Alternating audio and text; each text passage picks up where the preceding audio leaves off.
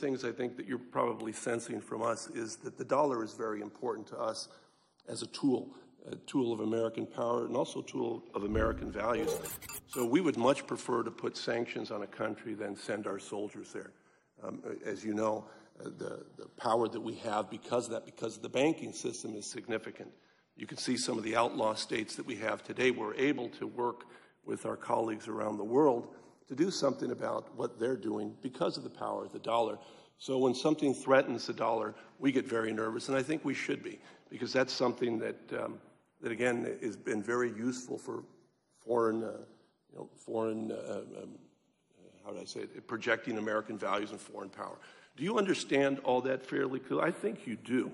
I mean, you've been hinting at that, but I want you to make sure that you understand that because it, it, you're playing in a space that is a delicate space for us. Uh, Congressman, at, at, a high level, I certainly understand it.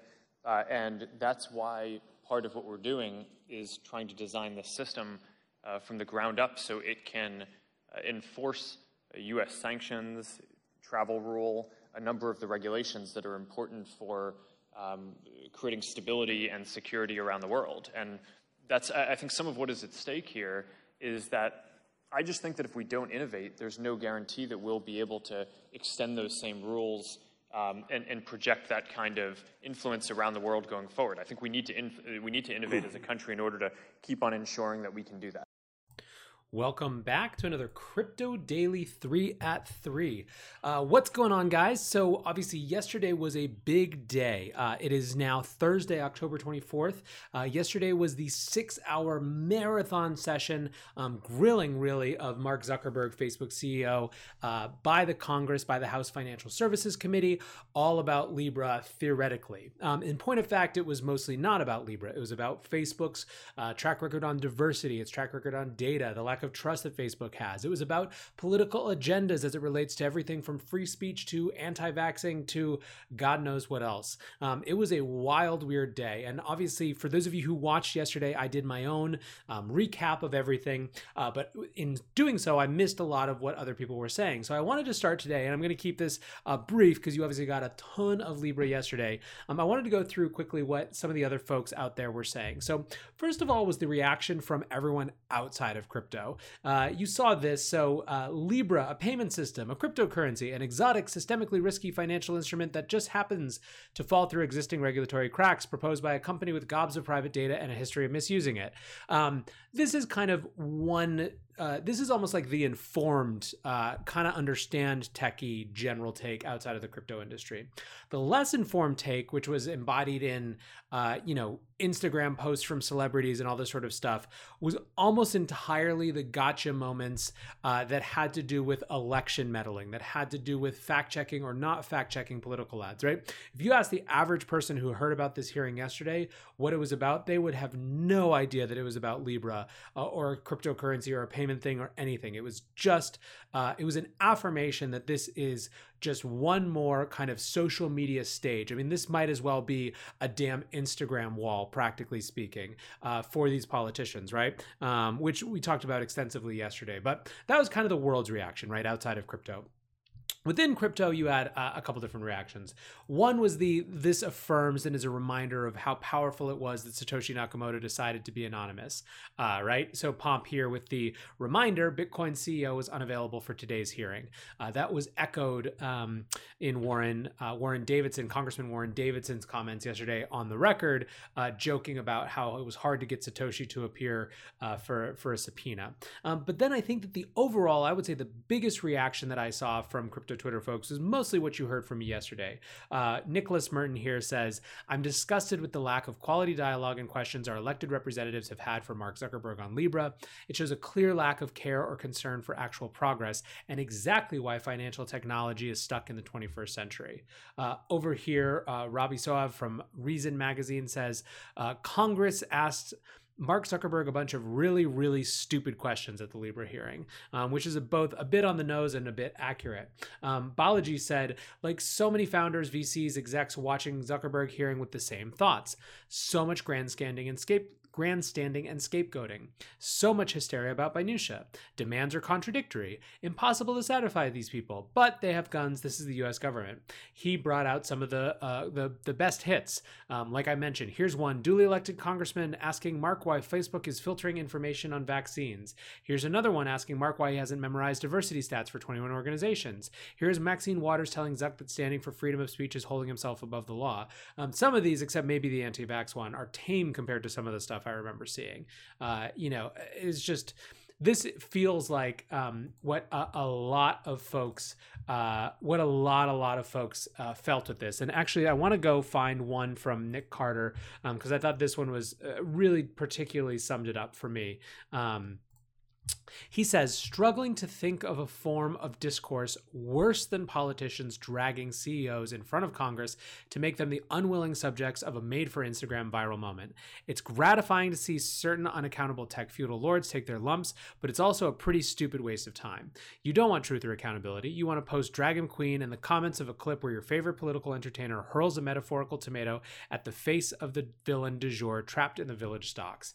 Um, once again, uh, Nic proves that if this whole crypto thing doesn't work out, he can go write uh, for a profession. But second, and more importantly, I mean, this really captures it, right? Like these public uh, public appearances are supposed to be in the public interest. They're supposed to be uh, an example of our elected representatives doing their job to understand really important uh, moments and really important parts of our discourse.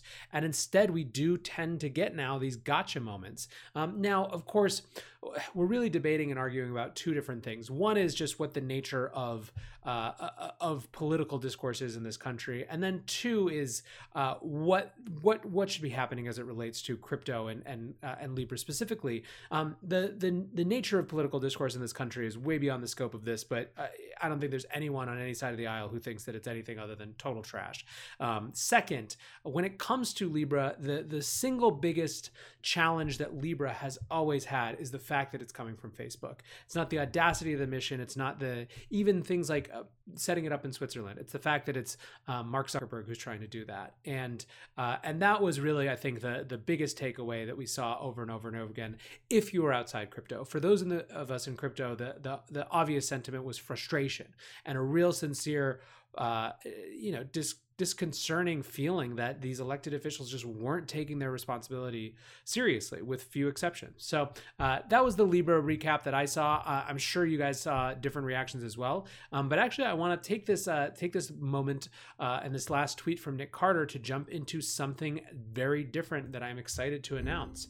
Uh, so today I announced a new project uh, with Coindesk. So it's a pop up podcast uh, called Bitcoin Macro. And so let me give you the idea. That's basically um, the idea of a pop up podcast is something that I've been turning around for a while. And it's a podcast that doesn't do the normal weekly schedule thing and it doesn't live on uh, for perpetuity, right? It is instead about, um, about uh, having a topic that is really interesting for a specific period of time uh, and putting a bunch of great bingeable content in in that topic right? So short high impact topical bingeable. Um, so uh, coindesk has this event coming up called invest new york city invest new york uh, just next month. I'll be speaking at it. I'll be moderating a session all about basically uh, crypto twitter battles but come to real life which should be fun.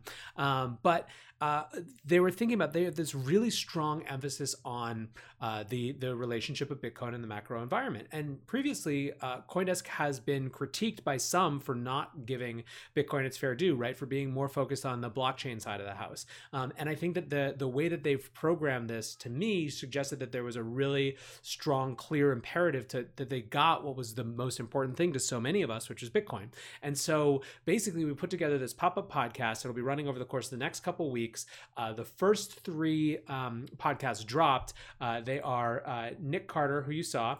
Um, they are uh, Caitlin Long, and it's Travis Kling. So all of them are answering a really similar set of questions, which is one, uh, is Bitcoin a macro asset? Two, is Bitcoin a safe haven asset? And three, how will Bitcoin fare in a recession? Um, so it's all super interesting stuff. But I thought just for the sake of, of three at three, we could maybe go look at um, what these folks uh, were, were tweeting about. So obviously you saw what Nic was tweeting about. Um, Caitlin Long and Travis uh, Kling, however, are tweeting about something different. They are talking about the repo markets. Um, so for those of you who have been following along, uh, here or just with mainstream financial markets, um, the the repo markets are basically a bank to bank lending facility where banks cover their obligations by lending from other banks. Uh, it's an overnight facility, and um, and it, it's one of the supposed to be one of the more stable, one of the most uh, easy to kind of function types of loans in the entire markets, right? Because it's banks who are lending to other banks. Um, over the last few months, basically, the um, the the overnight repo rate, the the rate of interest at which banks are lending to each other, has gone up significantly. It's it's lost its kind of uh, theoretical peg or, or, mirroring at least of the larger kind of Fed funds rate, and um, and so that's obviously a huge cause for concern. It suggests that there's some amount of uh, liquidity crisis where uh, people don't want to lend out money, and so the Fed has been injecting huge amounts of money, and it started a few weeks ago uh, with uh, billions and billions of of uh, basically the Fed offering repo facilities, um, and then it became, I think, as of maybe not last week but the week before that, an ongoing offering starting in kind of mid October. And so Travis Kling here says temporary repo facility uh, size increased from 75 billion to 120 billion today. Permanent repo facility si- size increased from 35 billion to 45 billion today. There are problems with dollar liquidity right now, and they're getting worse. So this was interesting to me for a couple reasons, um, but one of them is that on the uh, the Bitcoin Macro podcast that he did with Nolan Bauerle, who's the head of strategy at CoinDesk, Travis actually made the argument that the repo market action from a couple weeks ago was tied to the Bitcoin price decrease when we went from like ten thousand down to eight thousand. And what he his argument basically was that it's not that there's a direct clear correlation. It's just that a little bit of a liquidity crunch. If you're talking about ripples in the global market, when there's so little, when the relative size of Bitcoin is still so small, uh, it, can have these big impacts. So um, I thought that was super interesting, uh, and and I wanted to actually share maybe just a clip from uh, from Bitcoin Macro with Travis right now uh, around this topic. So I'm going to turn myself off. I'm going to turn this on, and I'll just let you listen to uh, this clip from Travis.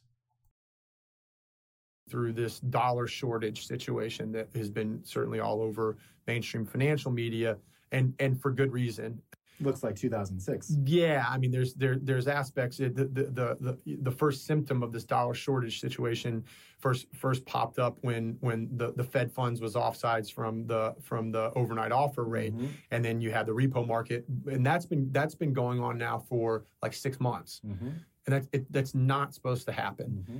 The rational actor explanation for why that uh, uh, spread between Fed funds and overnight, uh, or, or the, the, the, Fed funds rate and the overnight offer rate would persistently stay open is one that's uh, kind of scary.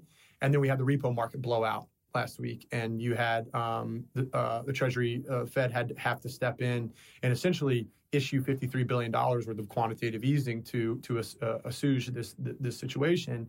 And people, you know, Jay Powell at the Fed meeting last week and others are calling this transitory, saying, "Oh, oh, this is this is um, because corporations have to pay their their cash taxes right mm-hmm. now, even though they have to pay cash taxes every time this year, so everybody should know that that's going on. Um, they're saying that that it's it's because of um, the 600 billion dollars worth of treasuries that are going to be issued issued between now and the end of the 600 billion of treasuries issued between now and the end of the year. Um, that's sucking up all the dollars. There's there's there's probably some truth to that. But um, this is exactly what happened right before Lehman, mm-hmm. and um, they said it was transitory then too and I'm not saying that there's a Lehman lurking around the corner because I, I, I, don't think that there is, but but there are problems starting to, mm-hmm. to show up here. The the global economic data is undoubtedly turning down right now, mm-hmm. um, and it's turning down uh, uh, in, in in in concert. Every it's all turning down at the same time. It's all turning down at the same time because the whole world is is now on this this central bank trade mm-hmm. and on this this cheap money trade. But it's apparent that central banks are going to cut interest rates and juice QE into infinity mm-hmm. to to either prevent a recession or prevent the the soft or, or kind of have the, the recession be as soft as possible. Mm-hmm. Um, and and and those forms of, of quantitative easing are going to be increasingly more exotic because in the in the same way that you know if you do heroin long enough then you got to keep t- taking a bigger and bigger shot of heroin mm-hmm. um, you need you need increasingly more exotic forms of QE um, to to get uh, a, a, similar type of effect. Because if you if you're in if you're in Europe and you cut interest rates from from negative 40 bips to negative 50 bips, it, it just it just doesn't make that big of a difference. So um, obviously, super interesting stuff. I, uh, I am really proud of this. I think it's a really cool project. So we've got the first three, like I said, that launched uh, today, and then the rest will be launched tomorrow. If you're interested in where Bitcoin meets the macro environment, which I imagine if you're watching me, you probably are, um, definitely go check it out. Uh, and so with that, let's actually just shift over real quickly to uh, our third topic for the day. Um, we're to do just a quick little uh, news, uh, quick hits, right? Because um, we did we went so long yesterday. Want to keep this one a little bit more compact, uh, and I used like part of it for announcements. So I just want to do uh, quick announce uh, news that I thought was interesting. First, you have Bakkt who are launching another product. Uh, they're launching options on Bitcoin futures uh, December 9th. So to me, this is kind of an example of uh, this. You know, when Bakkt first launched, a lot of the narrative around it, which was always going to happen, was um, it was overblown. It was expected to do this huge stuff, and and it really didn't. Uh, the the whole point of Bakkt in the market, and the whole point of actors like Bakkt in the market, is to make them somewhat more rational uh, and and allow actors to participate in new ways. Um, expanding the set of, of products that are available to them is a key part of that. So uh, I think this is bullish news, right? Bakkt is, is continuing to do more things, offer more products, um, and they're seeing some uh, uptick in the in the volume of those products. So Again, as we said then, the weight of view Bakkt is definitely not as a uh, how did it work within the first week or two. It's uh, what does the long term look like. So that was worth uh, mentioning. That second, um, CFTC man providing the the only bright spots in what is a, a, kind of a aggressive regulatory environment right now in the U.S. So obviously, a couple weeks ago, uh, uh, CFTC Chair Heath Tarbert um, made the announcement that they officially considered Ethereum a commodity. Um, now they just announced that they are making their fintech uh, and blockchain blockchain research lab, a full fledged office within this. So, long story short, they had created this kind of initiative within the general counsel's office to explore some of these new things. Um, that's now a, uh, a full office within the CFTC that reports directly up um,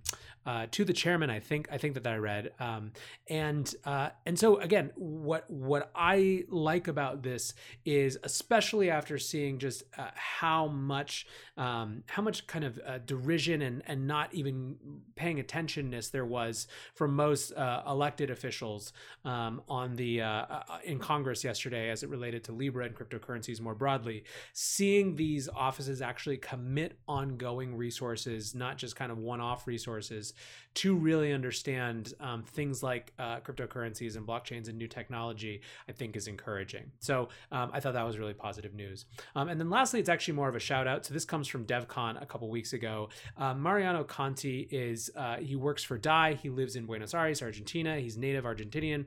Um, and he has for like the last three or four years lived basically exclusively on crypto. Uh, and uh, you know one of the things that I, I, think is so interesting to me is how much everything is about context right? So actually let me go back over to um, to nic's uh, podcast and we'll tie it in here. So when nick was asked the question about this idea of uh, whether bitcoin was a safe haven uh, you know he he really said that it, it it depends. It depends on what your context is. So his exact quote was if you are fleeing a country with just the clothes on your back and you want to take your savings with you bitcoin is an excellent safe haven. If you're happy to tolerate some of that exchange risk for the duration of the period in exchange for being able to store your savings in 12 phrases phrases in your brain from that perspective it's a great safe haven. But for a global macro allocator that cares about correlations and volatility maybe it's not as good. But it's a lot of things to different people. It's kind of a heterogeneous asset. Um, i think that like so I got to spend time with Mariano uh, down in, in Argentina earlier this year, and that was my reflection as well. Was like, this is a thing where it's so hard to get outside of our own context for what Bitcoin or what any of these crypto assets might mean. Uh, but for someone who's dealing with, you know, Argentina is hardly like a failed state. This is a, a thriving place with tons of smart people and tons of interesting businesses, um, but a, a, a, relatively kind of back and forth political environment that uh, is often subject to capital controls depending on who's in power um, and real volatility around the, the the value of their currency. And it's you know they've dealt with 50% inflation over the last couple years, which obviously can just wipe out people's savings. Um, Mariano has been able to avoid all of that first through using Bitcoin and then Ethereum or Ether, and then later and for the biggest majority of time uh, by being paid in Dai and converting into it. So this is him telling his story. Um, I love it. It's not just that he's a friend, although he is. Uh, I think it's a, a really important uh, kind of reflection. And I think that the other piece about this that's important to me is that this type of story is not meant to overstate uh, how usable and useful these tools are now. For me, the the thing that I keep coming back to is having spent most of my life exploring, uh, you know, crisis situations and thinking I was going to go into conflict zones as, as my job and my career and my life.